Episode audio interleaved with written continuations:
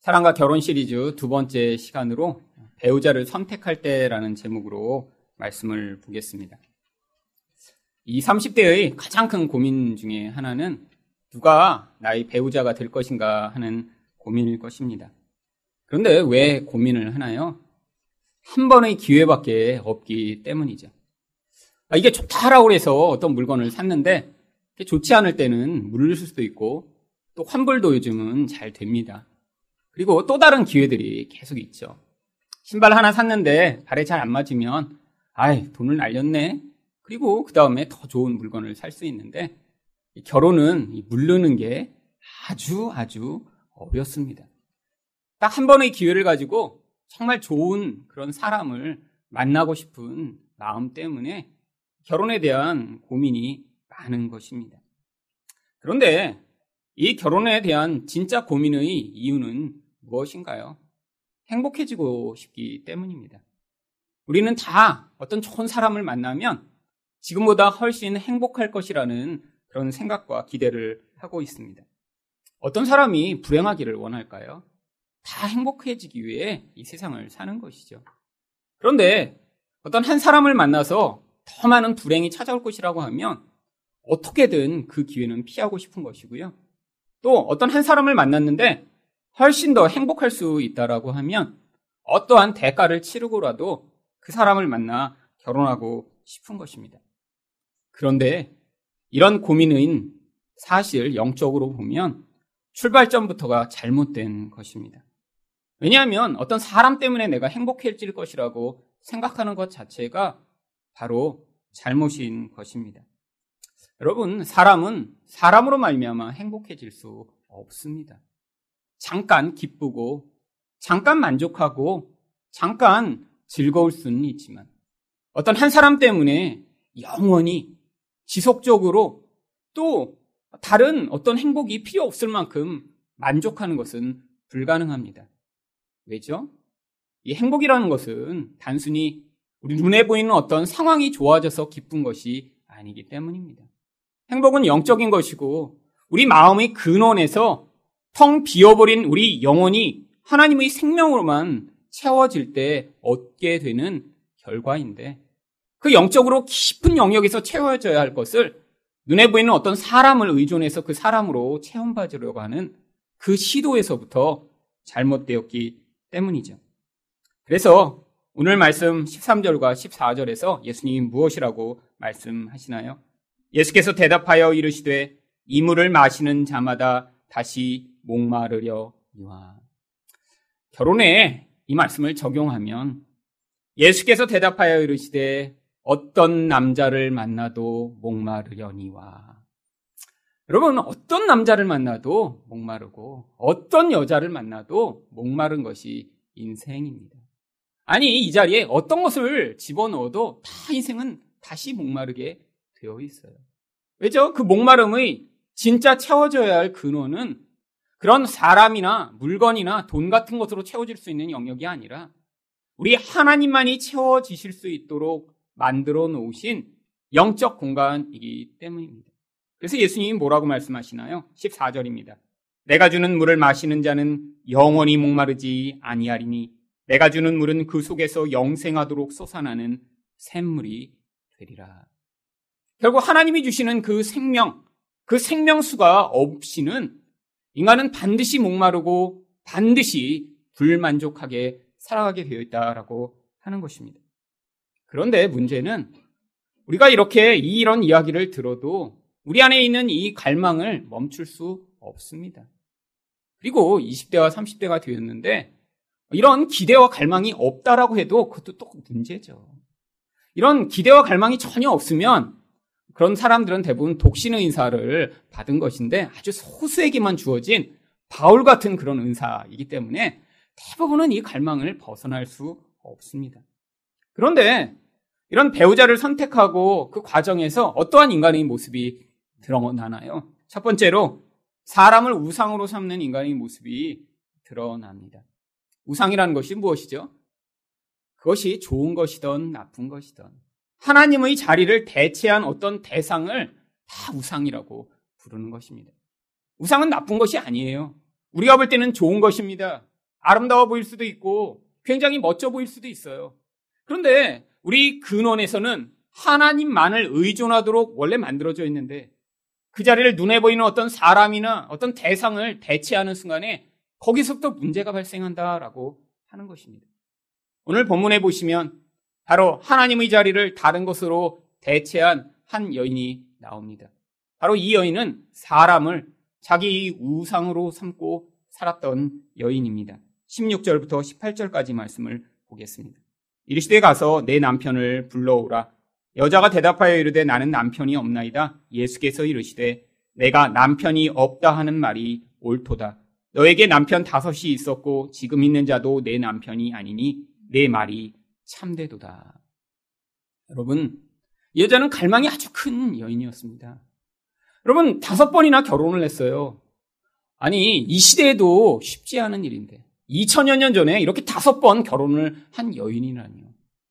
여러분, 어떤 능력을 가지고 있길래 이런 놀라운 일을 할 수 있죠? 아마 이뻤을 것입니다. 아마 매력이 많았을 거예요. 그래서 한 사람하고 이혼하면 또 다른 사람하고 또 결혼할 수 있는 그런 능력을 가졌을지 모릅니다. 하지만 이 여인이 이렇게 남자들을 계속 갈아치우는 진짜 이유는 무엇이었나요? 사람이 결혼해 보니까 흠이 많고 모자라서 갈아치운 것이 아닙니다. 그 진짜 이유는 영적이었다라는 거예요. 영적 갈망을 아무리 좋아 보이는 남자와 결혼해도 채울 수 없다라는 걸 이 여인은 지금 다섯 명의 남자를 갈아치우고 그 다음 남자와 동거하면서도 아직 깨닫고 있지 못한 것이죠. 영적 갈망이 지금 사람을 향해 표출되고 있는 것입니다. 사람마다 다 영적 갈망을 가지고 있어요. 그런데 이렇게 이쁜 여자는 주로 남자들을 통해 이 갈망을 표출하죠. 왜요? 어려서부터 이쁘다고 많은 시선을 경험했거든요. 그러면 그렇지 않은 사람은요, 다른 곳으로 갈망을 표출합니다. 공부를 열심히 하든지, 운동을 하든지, 아니면 뭐, 다른 것을 통해 사람들이 자기에게 인기와 사랑을 주기를 기대하죠. 근데 이 여진은 목마름이 너무 컸기 때문에 아직도 깨닫고 있지 못한 것입니다. 대부분 여기 계신 분들은 한 번의 결혼만으로도 대부분 깨달으십니다. 이게 정상적이에요. 정상적이에요. 한 번만 결혼해도 아, 이 남자가 나를 채워줄 수 없구나. 그러니까 교회 나오고 계신 거죠. 지금 체험을 받으셨으면 여기 안 계십니다. 남편이 너무 좋아요. 아침마다 일어나면 너무 행복해서 그 남자랑 같이 있는 그 순간이 너무 아까운데 여기를 왜 오겠어요? 지금 다른 곳에 계십니다. 그런 분들은. 근데 그분들이 계신 곳 아무리 가봐도 그렇게 행복한 사람 못 만나 봐요. 여러분, 한 번만 해도 알 것을 이 여인은 갈망이 너무 커서 아직도 깨닫고 있지 못하는 것입니다. 아마 이뻤기 때문에 끊임없이 남자들이 이 여인에게 대시했을 것이고요. 아, 이전에 세 번 결혼해서 괜찮아, 괜찮아. 라고 이야기하며 계속해서 치근덕 거렸겠죠. 여러분, 그런데 그 남자들이 이 여인에게 다가온 진짜 이유는 무엇인가요? 바로 그 여인의 외모 때문이겠죠. 여러분, 지금 텔레비전에도 예쁜 연예인들이 나옵니다. 근데 연예인들 가운데는 결혼에 실패하는 연예인들이 많아요. 근데 실패하면 그냥 혼자 사나요? 아니요. 두 번 결혼하고, 세 번 결혼하고, 뭐 엘리자베스 테일러 같은 그런 배우는 한 남자랑도 두 번씩 결혼하더라고요. 한 번 결혼했다가 다른 남자들 살아보고 나니까, 아, 한 세 번째쯤 결혼한 남자가 그래도 낫네. 그래서 그 남자랑 다시 결혼하고, 그러다 또 이혼하고, 그리고 결국에는 나중에 남편 이름이나 제대로 기억할지 모르겠어요. 허무하게 죽는 거죠. 근데 이쁜이가 계속해서 접근합니다. 근데 왜 헤어지나요? 상처를 받는 거예요. 사람들이 접근해 왔는데 이뻐서 사귀자고 했는데 그래서 결혼까지 했는데 결국 그 이쁜 거는 몇 개월이 지나지 않으면 다 실증나게 되어 있습니다. 인간은 감각적으로 자기를 만족시키는 것에 영원히 만족을 경험할 수 없어요. 아무리 좋은 핸드폰을 사서 야, 이 핸드폰 어떻게 이렇게 멋지게 나왔지? 야, 얄쌍하다. 야, 좋다. 근데 1년만 지나면 어, 내 핸드폰은 오징어네. 어, 이런 생각이 들기 시작합니다. 여러분, 당장에 내가 감각으로 만족하고 기뻤던 게 금방 옛날 게 돼버리죠. 사람도 마찬가지라는 거예요. 이쁘다고 능력이 있다라고 내가 접근해서 그 사람과 관계를 맺은 그 순간에는 좋지만 금방 실증을 나게 되어 있습니다. 근데 무슨 문제가 있나요?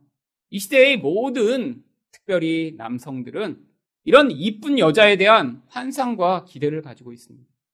나도 이쁜 여자랑 좀 사귀어봤으면 좋겠다. 근데 그냥 이쁘기만 하면 안 돼요. 꼭 남자들이 토를 답니다. 이쁘고 착한 여자요. 여러분, 그런데 이쁘고 착한 여자는 세상에 없습니다. 왜 없나요? 이쁘다는 것은 사람들이 관심을 받았다는 거예요. 끊임없이 사람들이 다가와, 어, 너 이쁘다라고 하고 많은 사람들이 계속해서 그 사람에게 관심을 보이고 인정을 하고 사랑을 보였습니다. 여러분, 많은 사람들이 그런 관심을 받은 그 사람이 어떻게 되나요? 교만해집니다. 자기밖에 없어요. 자기 생각, 자기 뜻대로 모든 걸 하기 원합니다. 근데 이전까지 그렇게 살았어요. 이쁘니까. 이쁘니까, 아, 목말라. 어, 뭐 먹고 싶어? 남자들이 줄을 섭니다. 어머, 덥네. 어, 그래. 뭐가 필요해? 여러분, 그러니까 자기중심적이 될 수밖에 없어요. 내 생각과 내 뜻이 아니고는 이제 살아갈 수 없는 사람이 됩니다. 이런 교만하고 이기적인 사람이 악할 수밖에 없죠. 그래서 이쁜 여자들은 악합니다. 그러면 이쁘지 않은 사람은 착한가요? 한번 생각해 보세요. 인간은 다 사랑받기를 원해요. 근데 사랑을 못 받았어요, 평생. 그럼 마음이 어떻게 되죠? 상처를 입습니다. 상처 입은 여자는 어떤가요? 악합니다. 한 놈만 걸려봐라. 내가 죽인다. 이런 도끼를 품고 있어요. 그러니까 이쁘지 않아도 악해요. 결국 모든 여자는 다 악합니다. 여러분 그럼 남자는 어떤가요? 여러분 여자들은 다 남자에 대한 환상을 가지고 있어요. 어떤 남자요? 잘생기고 키도 크고 또 능력 있는 남자예요. 물론 이걸 다 갖춘 남자는 아주 소수에 불과하기 때문에 경쟁이 치열합니다. 그러니까 대충 타협하는 거예요. 적당히 생기고 능력만 많으면 괜찮습니다. 아니, 키가 좀 작아요. 근데 의사래. 아, 그럼 괜찮아, 괜찮아. 근데 의사가 아니면 키가 커야 돼요. 여러분, 이런 조건을 맞춰가면서 이제 남자를 찾는 거죠. 여러분, 그런데 생각해 보세요. 잘생겼어요. 키도 커요. 게다가 능력까지 많아요. 이런 남자는 어떨까요? 아주 교만하고 악합니다. 왜죠? 어려서부터 공부 잘한다고 계속 칭찬받았어요. 아, 그래, 공부 잘하니까 괜찮아, 괜찮아, 괜찮아. 계속 엄마 아빠가 학교에서도 인정받고 사랑받았어요. 자기밖에 없어요. 한 번도 제재받아 본 적이 없어요. 안 되라고 아무도 얘기를 하지 않습니다. 그러니까 어떻게 자라겠어요? 이기적으로 자라겠죠. 여러분, 이렇게 이쁜 여자와 주로 어떤 남자가 결혼하나요? 잘생기고 능력이 많은 남자들이 결혼합니다. 여러분, 이렇게 교만한 이쁜 여자와 교만한 능력이 많은 남자가 만나 결혼하면 무슨 일이 벌어질까요? 지옥의 문이 열리는 것입니다. 생각해 보세요. 자기밖에 모르는 두 사람이 만났으니 거기서부터 지옥이 시작되는 거예요. 여러분 지옥에 가면 막 마귀들이 가서 창으로 막 찌르고 막 똥통에 집어넣는 것이 지옥이라고 생각하지 마세요. 여러분 지옥은 하나님의 은혜가 없는 이 자기 중심적인 인간이 자기 욕심으로 다른 사람을 해하고 고통하게 하고 죽이는 바로 그곳이 지옥입니다. 여러분 이 땅에서도 우리는 우리는 지옥을 경험하는 거예요. 인간들이 자기 욕심만 채우려고 하고 이기적으로 남을 이용하려고 할 때 거기서 지옥을 경험합니다. 근데 바로 어디에 지옥이 열렸어요? 이쁜 여자와 잘난 남자가 만나 지옥의 문을 연 것이죠. 여러분, 이게 바로 결혼의 실체입니다. 많은 사람들이 결혼을 기대하지만 더 많은 조건, 더 많은 자기가 원하는 요소를 찾고 그것을 가지려고 할수록 점점 결혼이 고통스러운 경우가 많이 있습니다. 그런데 여러분 그런 결혼 전에 정말 예수님만으로 만족하는 법을 배울 수 있을까요? 이게 아주 어렵습니다. 여러분 말씀만 들어서 이걸 다 배우고 아 그래 난 정말 예수님만으로 만족해. 정말 예수님이 너무 좋아. 난 그래서 행복해. 이러면 바울처럼 결혼을 안 하게 될 확률이 높습니다. 그러니까 또 이게 문제가 생기는 거예요. 그래서 하나님이 결혼 전에 정말 예수님만으로 완전히 만족한 사람을 대부분 만들어내시질 않아요. 결혼이라는 과정을 통해 배워 나가도록 하시는 것이죠. 결국 그래서 우리는 인생을 살아가며 이러한 요동하는 과정을 지나가고 시행착오를 겪으며 아, 사람이 아니구나. 아, 예수님이구나. 이걸 문득문득 깨달아 가는 것입니다. 여러분 결혼을 했는데도 지금 배우자 때문에 자주 불만족을 가지고 불평하고 원망하는 분들이 계십니다. 여러분 그 진짜 동기가 뭔지 아세요? 그 사람으로 만족을 얻으려고 하고 그 사람을 의존했는데 그 사람이 내가 원하는 것을 채워주지 않고 못하고 있기 때문입니다. 근데 너무 사람에 대해 많은 기대를 하십니다. 남편이니까 이렇게 해야지. 근데 자기 남편만 보는 게 아니라 인터넷에서 떠도는 드라마에서 배운 그런 가상의 남편들과 대조를 하며 그리고 자기 남편과 아내를 끊임없이 비교하니까 거기서부터 문제가 발생하죠. 여러분 드라마에 있는 그런 남자 없습니다. 있으면 드라마를 안 만들죠. 집에서 볼 수 있는데 뭐로 드라마를 보겠어요. 집에서 한 번도 여자들이 못 봤으니까 그러니까 드라마가 매번 똑같이 나오는 거예요. 여러분 집에 있는 남자는 배가 나왔죠. 짝달만 하죠. 런닝샷스 입고 텔레비전에 붙어 앉아 있죠. 여러분 근데 텔레비전에 그렇게 나옵니까? 텔레비전에는 잘생겼어요. 예뻐요. 멋집니다. 그리고 늘 자상하고 생명을 다해 여자를 구해요. 여러분, 바로 태양의 후예에 나온 우리 송중기. 지금 송혜교가 이 송중기에게 반한 게 드라마에서 그 남자를 만나서 그래요. 아마 곧 폭로 될 것입니다. 여러분, 드라마의 송중기는 현실에 없습니다. 드라마의 송혜교, 현실에는 없어요. 현실에선 그냥 죄인인 인간들이 존재하고 있는 것이죠. 여러분, 근데 인간은 이 과정을 지나가면서 배우는 거예요. 아, 사람이 정말 완벽할 수 없구나. 사람이 예수님이 아니구나. 내가 여태까지 잘못 기도했구나. 아니, 어떻게 이렇게 미련할까? 예수님, 저를 용서하여 주시고 예수님의 자리에 사람을 세워놓고 그 우상을 의존하고 기도했던 저를 용서하여 달라고 여러분이 회개하실 때만 여러분이 사람에 대한 잘못된 기도로 말미암는 그 상처와 고통으로부터 구원받을 수 있는 것입니다. 여러분 그런데 사람은 미련해서 이 설교를 아무리 제가 여러분한테 이렇게 해도요. 이렇게 그 과정을 지나온 부분들은 이제 과거가 이렇게 아, 맞아 맞아. 이렇게 동의가 되는 수준이죠. 이렇게 여기 젊은 분들은 이게 이렇게 확 와닿지가 않아요. 여러분 저도 그랬습니다. 여러분 20대가 되고 나서 저는 결혼에 대한 열망이 아주 아주 컸습니다. 정말 좋은 사람을 만나고 싶었어요. 그래서 기도하기 시작했습니다.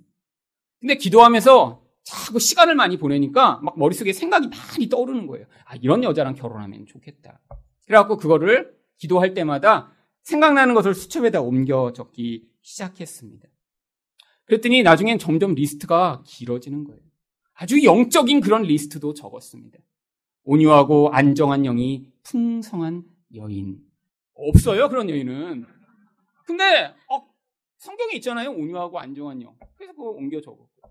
살다 보니까, 아, 맛있는 거 먹는 게 좋아요. 그래서 구체적으로 요리 잘하는 여자. 이런 것도 적으면서 나중에 리스트가 42번째까지 늘어나기 시작했습니다. 그런데 제가 그 리스트를 적었던 진짜 이유가 있었어요. 제가 20대 때 하나님을 잘 몰랐습니다. 근데 어떻게 생각하고 있었냐면 하나님이 사람이 태어나면 어떤 사람과 결혼할지를 정해놓으신다고 저는 생각을 했어요. 그래서 제가 해야 될 일이 뭐냐면 하나님이 정해놓으신 어떤 사람을 찾아서 그 사람과 만나서 결혼하는 게 제가 20대 때 해야 될 일이라고 생각을 했습니다. 딴 사람들은 기도를 많이 안 하니까 그걸 잘 못 분별하지만 나는 기도를 많이 하니까 내가 이렇게 그 사인이 있는 그 사람을 발견할 수 있을 것 같았어요. 아니, 그리고 이 배우자만 빼고는 하나님이 알려주시는 경우가 많았습니다. 이 길이 맞다. 이렇게 해라. 하나님이 제 마음 가운데 감동으로, 깨달음으로 자꾸자꾸 말씀하셨어요. 아, 그러니까 이 중요한 배우자는 하나님이 반드시 정해 놓으셨고, 내가 그 사람이 누군가만 찾아서 만나 결혼만 하면 되는 거예요. 그런데 누군지 어떻게 할까요? 그래서 기도하며 리스트를 적은 것입니다. 나중에 그 리스트랑 딱 맞는 사람이 나타나면, 어? 이 사람 맞네? 하나님 보내신 사람이구나. 그냥 뒤도 안 돌아보고 바로 결혼하려고 리스트를 적기 시작했습니다. 여러분, 이게 잘못된 생각입니다. 또 이게 청년 가운데 이야기 듣고, 어, 하나님이 정해놓으셨으면 이제 나도 이거 해야겠네? 이렇게 하면 결혼 못할 가능성이 아주 높아요, 요즘은. 저는 아주 오래 전이니까 가능했습니다. 그런데 이게 문제가 발생하기 시작했습니다. 여러분, 살면서 저를 좋아하는 사람 있었죠, 분명히. 여러분 믿지 않으시는 사람들이 있는데 저를 좋아하는 사람들이 20대 때 분명히 있었습니다. 그리고 저도 좋아하는 사람이 있었어요. 괜찮은 것 같다. 근데 그때마다 뭐가 걸림돌이 됐을까요? 하나님이 정해 놓으셨을까? 리스트랑 비교해보면 대부분 안 맞아요. 그러니까 누군가 나를 좋아한다고 해도 아니야. 거기서부터 벌써 차단했습니다. 내가 누군가를 좋아하려고 할 때마다 리스트랑 맞나? 아니네. 지워버리기 시작했습니다. 아, 그 사람이 맞다라는 걸 확인하면 결혼하면 되잖아요. 근데 확인을 못하고 있는 상황이니까 아닌 것 같으면 잘라버리기 시작한 것이죠. 결국 29살까지 한 번도 연애를 못했습니다.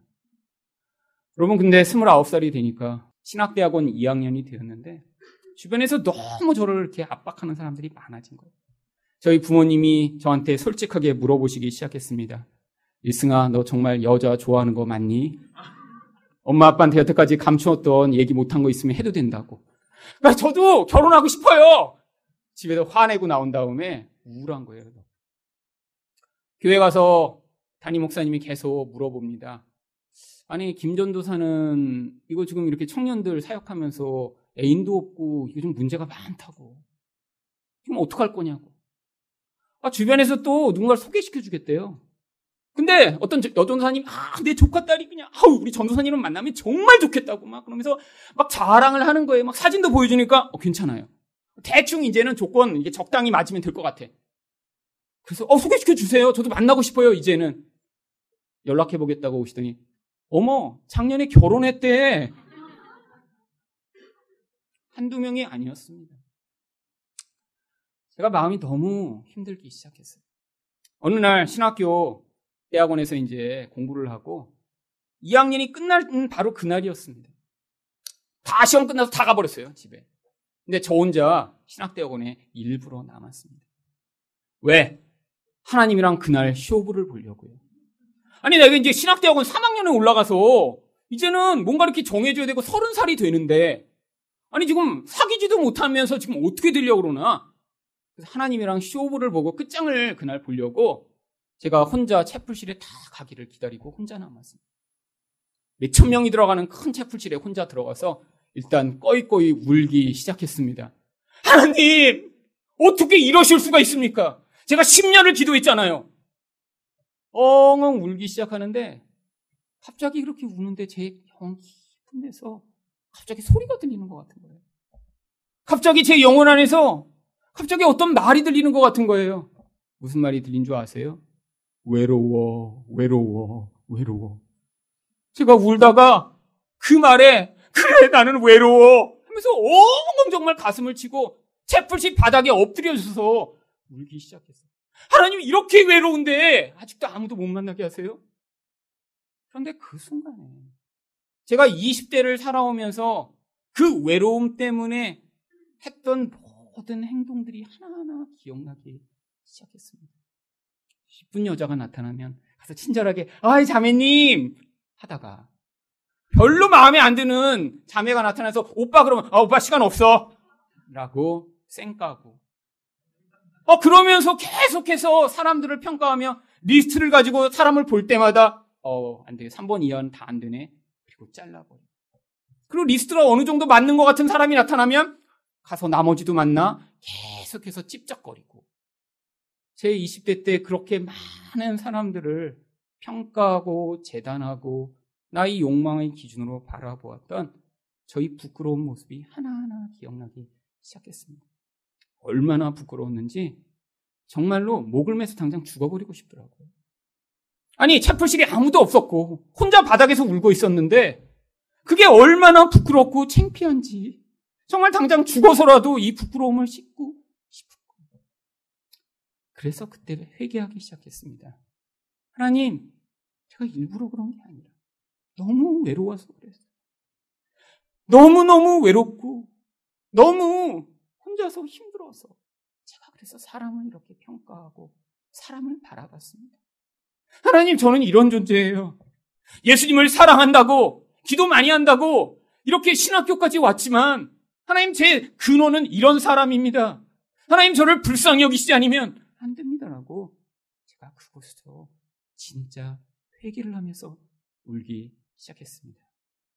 그렇게 한참을 울고 났는데 근데 그 부끄러움이 그래도 사라지더라고. 그래, 그래도 하나님이 나를 사랑하시지. 그래, 이런다고 하나님이 나를 버리시지 않지. 그런데 그러고 나서 놀라운 일이 벌어졌습니다. 그 마음에서 외롭던 마음이 사라진 거예요. 아니 누군가 뭐라고 해도 이제 요동하지 않는 거예요.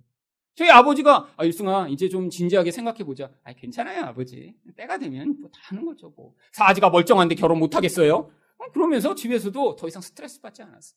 이제는 엄마나 아버지가 그런 얘기를 할 때마다 막 화가 나는 거예요. 나도 하고 싶은데 왜 자꾸 그러세요?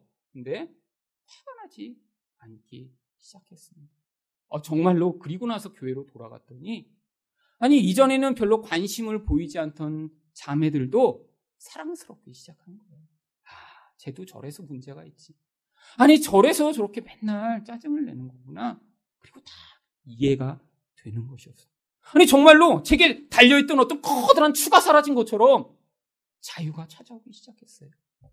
그러다가 몇 개월 만에 갑자기 이전부터 알고 있던 한 여인이 눈에 들어오기 시작했습니다. 마음에 들어왔는데 뽑아낼 수가 없는 거예요. 그래서 너무너무 고민이 되기 시작했어요. 그때까지도 여전히 어떻게 생각하고 있었냐면 하나님이 정한 사람과 결혼해야지라는 생각을 하고 있었죠. 몇 개월 동안 혼자 고민했습니다. 고민했는데 하나님이 답을 안 주시는 거예요. 혼자 좋아하기 시작했는데. 그래서 제가 기도원에 갔습니다. 일주일을 금식하며 기도했어요. 하나님, 그냥 yes라고만 말씀해 주세요. 그럼 그냥 제가 당장에 달려가겠습니다. 일주일 금식했는데 아무 음성도 안 들리더군요. 너무너무 힘들었어요. 그런데 그때 마음에 한 가지 떠오르는 그런 감동이 있었습니다. 일승아, 내가 선택하는 그 선택과 내가 함께 하겠다. 아니, 하나님이 정해주셔야죠. 내가 선택하면 안 되잖아요. 그럼 꽝이 되면 어떻게 해요? 어, 제가 그렇게 했더니, 그 다음부터 아무 소리가 없는 거예요. 너무 답답해서 성경을 뒤적뒤적 하는데, 그때 자문이 한 말씀이 들어왔습니다. 지혜로운 여인은 여호와로부터 말미암느니라. 그래, 이거라도 믿자. 아내가 지혜로운 여인이 될 것이라고 믿고. 그 다음에 또 신약을 읽다가 갑자기 한 구절이 떠올랐습니다.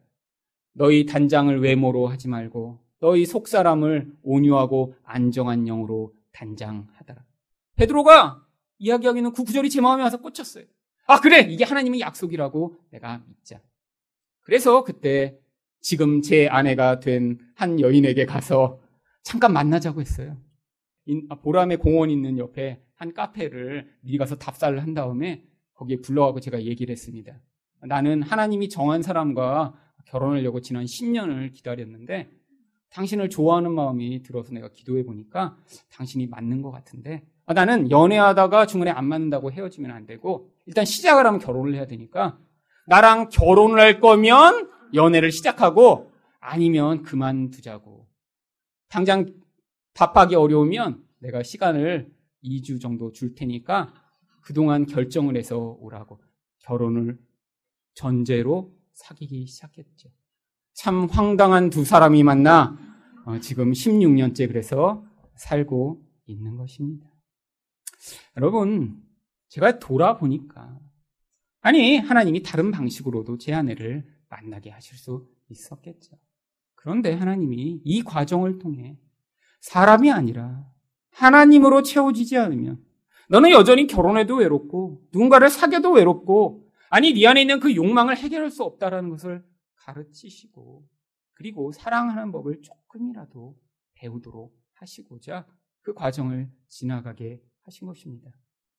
여러분, 여기 지금 아무도 사귀지 못하고 있는 분, 열망이 있는데 결혼에 대한 어떤 기대를 채울 수 없는 분 분명히 계시죠. 여러분, 이 기회를 예수 그리스도를 더 깊이 만나는 기회로 삼으시기 바랍니다. 근데 기대가 너무 커서 그게 슬픔이 되고 아픔이 되는 것이죠. 여러분 진짜 예수로 체험을 받으면 여러분 지금 삶을 더 행복하고 만족하며 살 수 있습니다. 그리고 그런 사람에게 더 놀라운 축복된 기회가 찾아오게 되어 있는 것입니다. 여러분 두 번째로 사람들은 또 이 배우자 선택을 통해 어떤 모습을 드러내나요? 사람을 도구하는 모습이 드러납니다. 많은 사람들이 결혼할 때 조건을 따집니다. 여러분, 그냥 사람이 좋아서 물론 결혼할 수도 있지만 지금은 점점 희박해지고 있어요. 아니 7년 8년 연애했다고 하더라도 그 막판에 어떤 조건이 틀려져서 바로 결혼이 깨지는 경우도 아주 많습니다. 이전까지의 사랑이 사실은 진짜가 아니었음이 드러나는 것이죠. 요즘 사람들이 찾는 조건은 대부분 무엇인가요? 대부분 돈과 관련된 것입니다. 견고한 그런 안정된 직장을 가지고 있느냐? 아파트는 마련했느냐? 아, 이후에 그런 경제적 능력으로 보장을 받을 만한 그런 재력이 있는 부모님이 있는가? 그 사람이 그냥 평균만 되면 이런 조건만 가지면 대부분 결혼이 성사됩니다.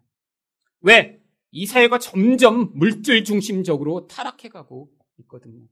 이 돈을 사랑함으로 자기 욕망을 채우고자 하는 이 무서운 사회 속에서 이제는 결혼도 사랑이나 인격 같은 게 별로 중요해지지 않는 세상이 된 것입니다. 여러분 그래서 모든 조건을 갖췄어요. 정말로 아주 좋은 직장에 갔어요. 그리고 아파트도 아주 넓은 것을 마련했어요. 부모님도 건물주래요. 그러면 더 많이 행복할까요? 아닙니다. 여러분 인간의 행복은 그것이 얼마나 필요로 하느냐에 따라 달려진 것이죠. 여러분 무조건 뭐가 많다고 해서 인간이 더 행복해지는 게 아니에요. 여러분 만약에 지금 배부르다고 생각해 보세요. 뭐를 잔뜩 먹었어요. 근데 부페에 가서 앉아 있으면 그 부페가 별로 좋지가 않습니다. 그럼 만족도가 커지는 게 아니에요. 근데 지금 한 3일쯤 잘 밥을 못 드셨어요. 계속 배고파요. 근데 그런 상황에서 여러분이 집에 먹을 걸 찾는데 없어. 라면밖에 없어. 다행히 계란 하나 있어요. 그러면 그때 먹은 그 계란은 잊어버리지 못하실 것입니다. 왜요? 만족도가 나의 필요의 크기에 따라 커지기 때문이죠. 여러분, 돈이요. 물론 필요합니다. 근데 어느 정도의 필요가 채워지고 나면 돈이 더 많다고 해서 더 행복해지지 않습니다. 왜? 우리 진짜 행복은 그런 물질적인 것에 있지 않기 때문이죠. 그런데 많은 사람들이 더 좋은 조건을 가진 사람을 찾고자 몸부림칩니다. 다 더 편리해지고 더 행복해지고자 하는 열망을 이 결혼을 통해 계속 표출하고 있는 것입니다. 근데 문제가 어디 있나요? 조건이 좋은 사람일수록 경쟁이 치열하다는 거예요. 경쟁이 치열할 때 그 경쟁이 치열한 어떤 것을 내가 얻으려면 어떻게 해야 되나요? 나도 그 경쟁에 뛰어들어 나도 높은 스펙과 좋은 조건을 가져야 합니다. 아, 내가 아주 이쁘면 그럼 잘난 남자를 가질 확률이 높아지는 거죠.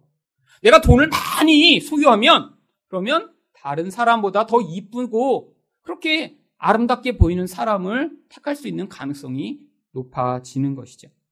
여러분 그래서 이렇게 좋은 조건을 갖고자 몸부림치면 정말로 행복한 결혼을 하고 결혼이 더 쉬워질까요?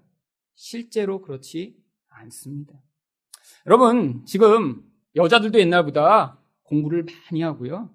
또 실제로는 남자보다 공부를 잘합니다. 왜죠? 대학교에 가서 남자들은 공부에 대한 관심을 뺏어나갈 게 너무 많아요. 여자에 대한 관심, 친구들이랑 유흥을 즐기고 한번 맛보면 더 이상 공부의 세계로 들어올 수가 없습니다. 근데 여자들은 계속 공부하는 사람들이 많아요. 그러니까 격차가 점점 벌어집니다. 근데 요즘 어떤 여자들이 늘어났죠? 알파걸들이 많이 늘어나고 있습니다. 알파걸이 뭐예요? 능력이 많은 거예요. 직장에서도 남자들보다 더 탁월한 능력을 보이고 연봉도 많이 받고 자기 삶을 유지하는 것입니다. 여러분 근데 이 알파걸이 되면 어떤 핸디캡이 뒤따르는 줄 아세요? 결혼이 어려워집니다. 능력이 많은 여자가 되면 그보다 더 뛰어난 능력의 남자를 찾으려니까 이게 안 맞는 거예요. 그래서 여러분 한국에서 지금 가장 많은 30대의 미혼 여자들이 사는 곳이 강남과 서초구입니다. 다른 지역보다 훨씬 더 많은 30대의 여자들이 돈도 있고 능력도 있는데 오히려 더 결혼을 못하는 것이죠. 근데 사회에서는 계속 부추겨요. 네가 더 높은 스펙을 가지면 더 잘나지면 훨씬 더 좋은 결혼을 할 수 있다고요. 여러분, 그래서 좋은 조건을 가지고 모든 것을 갖추고 결혼하면 정말로 행복한가요? 여러분, 요즘은 정말로 옛날보다 너무 이런 외적인 조건이 중요해지는 세상이 되었습니다. 제가 결혼할 때만 해도 사실 단칸방에서 결혼하기도 하고요. 저만 하더라도 사실 혼수도 사실 새 것으로 하지 않았어요. 여러분, 근데 요즘은 어떤가요? 아니, 신혼집인데, 아, 우리 집 45평이야. 이렇게 자랑하는 사람들이 있어요. 모든 시스템을 다 거쳐 놓습니다. 막 음향 시스템 막 빵빵하게 다 갖춰놓고 그 다음에 막 혼수도 다 멋진 걸로 해요. 이런 신혼의 그런 신혼부부들을 위해 가전회사에선 특별히 아주 비싼 혼수들을 마련해 놓습니다. 그냥 냉장고면 100만 원짜리 살 수 있는데 이렇게 무슨 시그너처 이런 거 붙으면 막 500만 원씩 해요. 근데 그런 거 갖다 놓고 다 결혼합니다. 여러분 옛날에 결혼하면서 차 사셨나요? 여기 나이 드신 분들 솔직히 결혼하시면서 차 구매하셨나요? 아니시잖아요. 살다가 애 생기고 힘드니까 아유 차 사자. 우리 형편을 어떻게 사? 이렇게 싸우다가 그러다가 사신 거 아니에요. 여러분 결혼하면서 차 정도는 기본이죠. 여러분 다 갖춰놨어요. 그런데 행복한가요? 아니요. 그렇게 다 갖춰놓고 결혼했는데 사람이 문제이기 때문에 결혼하자마자 갈등이 생기고 문제가 생기는 거예요. 새 걸로 다 발라놔도 소용이 없는 것입니다. 여러분 다른 조건도 마찬가지예요. 여러분들이 생각하는 진짜 행복의 조건은 그런 물질적인 것에 있지 않습니다. 문제는 성도도 이 세상에 살며 똑같이 영향을 받고 있습니다. 여러분 교회 다니는 사람들은 그래서 아무런 조건도 보지 않나요? 그러면 이미 다 결혼하셨어야 돼요. 여러분 우리도 다 조건을 가지고 판단을 합니다. 문제는요 성도의 조건이 더 까다롭다는 거예요. 세상 사람은 뭐만 보나요? 외적인 조건만 봅니다. 그냥 외모가 괜찮고 돈만 있으면 해결돼요. 더 이상 딴 거 필요 없어요. 그런데 예수 믿는 사람은 뭘 보나요? 일단 교회를 다녀야 되고요. 그냥 다니면 안 되고 신실하게 다니고 있는지가 체크가 되어야 합니다. 문제는 자매들은 늘어나는데 이런 조건에 맞는 형제들이 희귀하다는 것이죠. 왜죠? 20대 때 한 번 세상의 쾌락을 맛봤거든요. 가서 즐겨보니까 교회로 못 들어오는 거예요. 물론 여기도 지금 아직도 세상의 쾌락을 끊지 못하고 있는 분들 계십니다. 집에 와서 매일 술 드셔야 하고요. 그리고 아직도 친구 만나서 유흥을 즐기는 게 교회 오는 것보다 훨씬 더 즐거운 분들 계실 거예요. 여러분, 근데 청년들 가운데 대부분은 그렇게 세상에 한번 빠졌다 교회로 돌아오지 못하는 진짜 이유가 무엇인가요? 교회면 불편하거든요. 재미가 없거든요. 그러니까 못 돌아오는 거예요. 근데 그럼에도 불구하고 아, 세상에서 계속 유흥을 즐기며 쾌락을 즐기는데 교회 에 온다면 하나님의 은혜의 복음을 너무 깊이 이미 깨달아서 내가 무슨 짓을 해도 하나님은 나를 안 버려 이런 확신으로 교회 에 오신 거니까 괜찮습니다. 그냥 오세요. 언젠가 이제 유흥을 즐기기에는 이빨도 다 빠지고 할아버지가 된 그날 예수를 향해 여기 계시다가는 돌이킬 날이 오실 거예요. 떠나면 못 들어옵니다. 떠나면. 불편해도 그냥 오셔야 돼요. 저희 교회는 특별히 복음을 설교하는 교회이기 때문에 괜찮아요, 여러분. 그냥 오세요. 그냥 밤에 술 드시고 그 다음에 아직 혀가 꼬였어도 그냥 오세요. 괜찮아요. 말하지 마. 근데 와서. 근데 그냥 와. 그래서 가만히 있다가 예배드리고 가세요. 그런 날은. 와도 괜찮아요. 여러분, 밤새 놀았다고 하나님이 여러분을 더 싫어하실까요? 하나님이 우리 안에 지금 보시는 마음은 우리 영혼의 죄악이에요. 그러니까 그거 해결하시려고 예수님을 주신 것이죠. 여러분이 지금 일상 가운데 술 먹고 유흥을 즐기고 세상 쾌락에 빠졌다고 아니 어떻게 이렇게 그냥 모자랄 수가 있어라고 하나님 보시지 않습니다. 여러분은 내 형제들이 아직 복음을 깨닫지 못하니까 나갔다가 못 돌아오는 거예요. 못 돌아오는 거예요. 그러다가 점점 어떻게 됩니까? 교회 자매들만 남게 되는 것이죠. 이게 지금 한국 교회의 현실입니다. 큰 교회는 큰 교회대로 다 비율이 비슷해요. 남자 하나에 여자 열다섯. 저희 교회도 현실이 비슷합니다. 여러분, 여러분, 하지만 중요한 것이 무엇인가요? 이 과정을 통해 진짜 중요한 게 예수 그리스도를 내가 만나는 것이라는 그 영적 원인을 깨닫고 배우는 것입니다. 여러분, 그래서 여러분은 아무 조건도 갖지 않은 그런 사람이 되어야 하나요? 여러분, 이건 불가능합니다. 사람이 자라온 배경이 있고 마음이 움직이는 사람이 있잖아요. 여러분 똑같은 사람이 있어도 어떤 사람에게 끌리는 그런 이유가 있습니다. 그 이유는 아무도 알지 못해요. 여러분 그러니까 여러분 가운데 왜 너는 결혼 못하냐? 아, 그 끌림까지 어떻게 만들어낼 수 있나요? 그거는 불가능합니다. 하지만 지금 만약에 독신이고 지금 만약에 이런 결혼 관계를 맺고 있지 못하다면 그 과정에서 무엇을 배우셔야 하나요? 예수님이 진짜라는 사실을 배우셔야 하고요. 여러분 안에 있는 그 깊은 우상을 십자가에 못 박아 여러분이 영혼 안에서 여러분을 요동케 하는 그 근원적인 자리에서 여러분이 구원을 받으셔야죠. 여러분 근데 문제는요. 여기 지금 결혼하지 않은 자녀들을 가지고 있는 부모들이 더 문제입니다. 사실 우리 청년들은 이제 나이가 들고 그러면 조건을 점점 내려놓기 시작해요. 여러분 지금 20대 때 가지고 있는 조건들 지금도 여러분 가지고 있다고 생각해 보세요. 없습니다. 대부분 만나보면 그냥 목사님 저는 아무하고나 이렇게 했으면 좋겠어요. 이제 아주 겸손해진 마음으로 찾아오는 자매들이 있어요. 제가 봐도 그래요. 아 그래도 콧대 높은 제가 지금 많이 꺾였구나. 이렇게 지금은 알지만 여러분 부모들이 문제입니다. 부모들이. 부모들이 어떤 문제를 가지고 있죠? 자녀를 통해 대리 만족하려고 하는 거예요.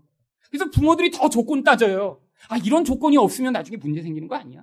이런 조건 좀 있어야 내가 그래도 이 결혼을 통해 좀, 아, 사람들에게 이런 결혼을 한다고 보여줄 수 있을 텐데. 특별히 엄마들이 결혼식을 통해 사람들한테, 오! 내 사위가 이래! 이거, 이거 보여주고 싶은 마음을 지금 30년째 품고 있는 거예요. 30년 동안. 그러니까 이게 어려운 것입니다. 이전까지는 동창 만나면 자랑할 게 없었어요. 아, 남편, 아, 그냥 남편은 집에 그냥 잘 들어와. 뭐, 그냥. 그것만 해도 감사하지 뭐. 이러고 살다가 결혼식 날 다 불러갖고 내 사이는 이래. 라고 한번 보여주고 싶은데 그게 안 되니까 계속 조건으로 딴지를 거는 거예요. 여러분, 부모가 문제입니다. 부모가. 자기 자녀를 통해 자기 욕망을 이루고 그게 가능한 그런 상황이 될수록 더 강한 집착으로 더 많은 욕구를 이루어내려는 이 무서운 현실들. 여러분, 제가 가르쳤던 많은 학생들이 이런 부모들의 그 무서운 우상숭배로 말미암아 얼마나 많이 상처를 받았는지. 왜? 한 번도 이것이 우상숭배라는 이야기를 교회에서 들어본 적이 없기 때문이죠. 여러분, 여러분이 이 과정을 통해 예수 믿으시기 바랍니다.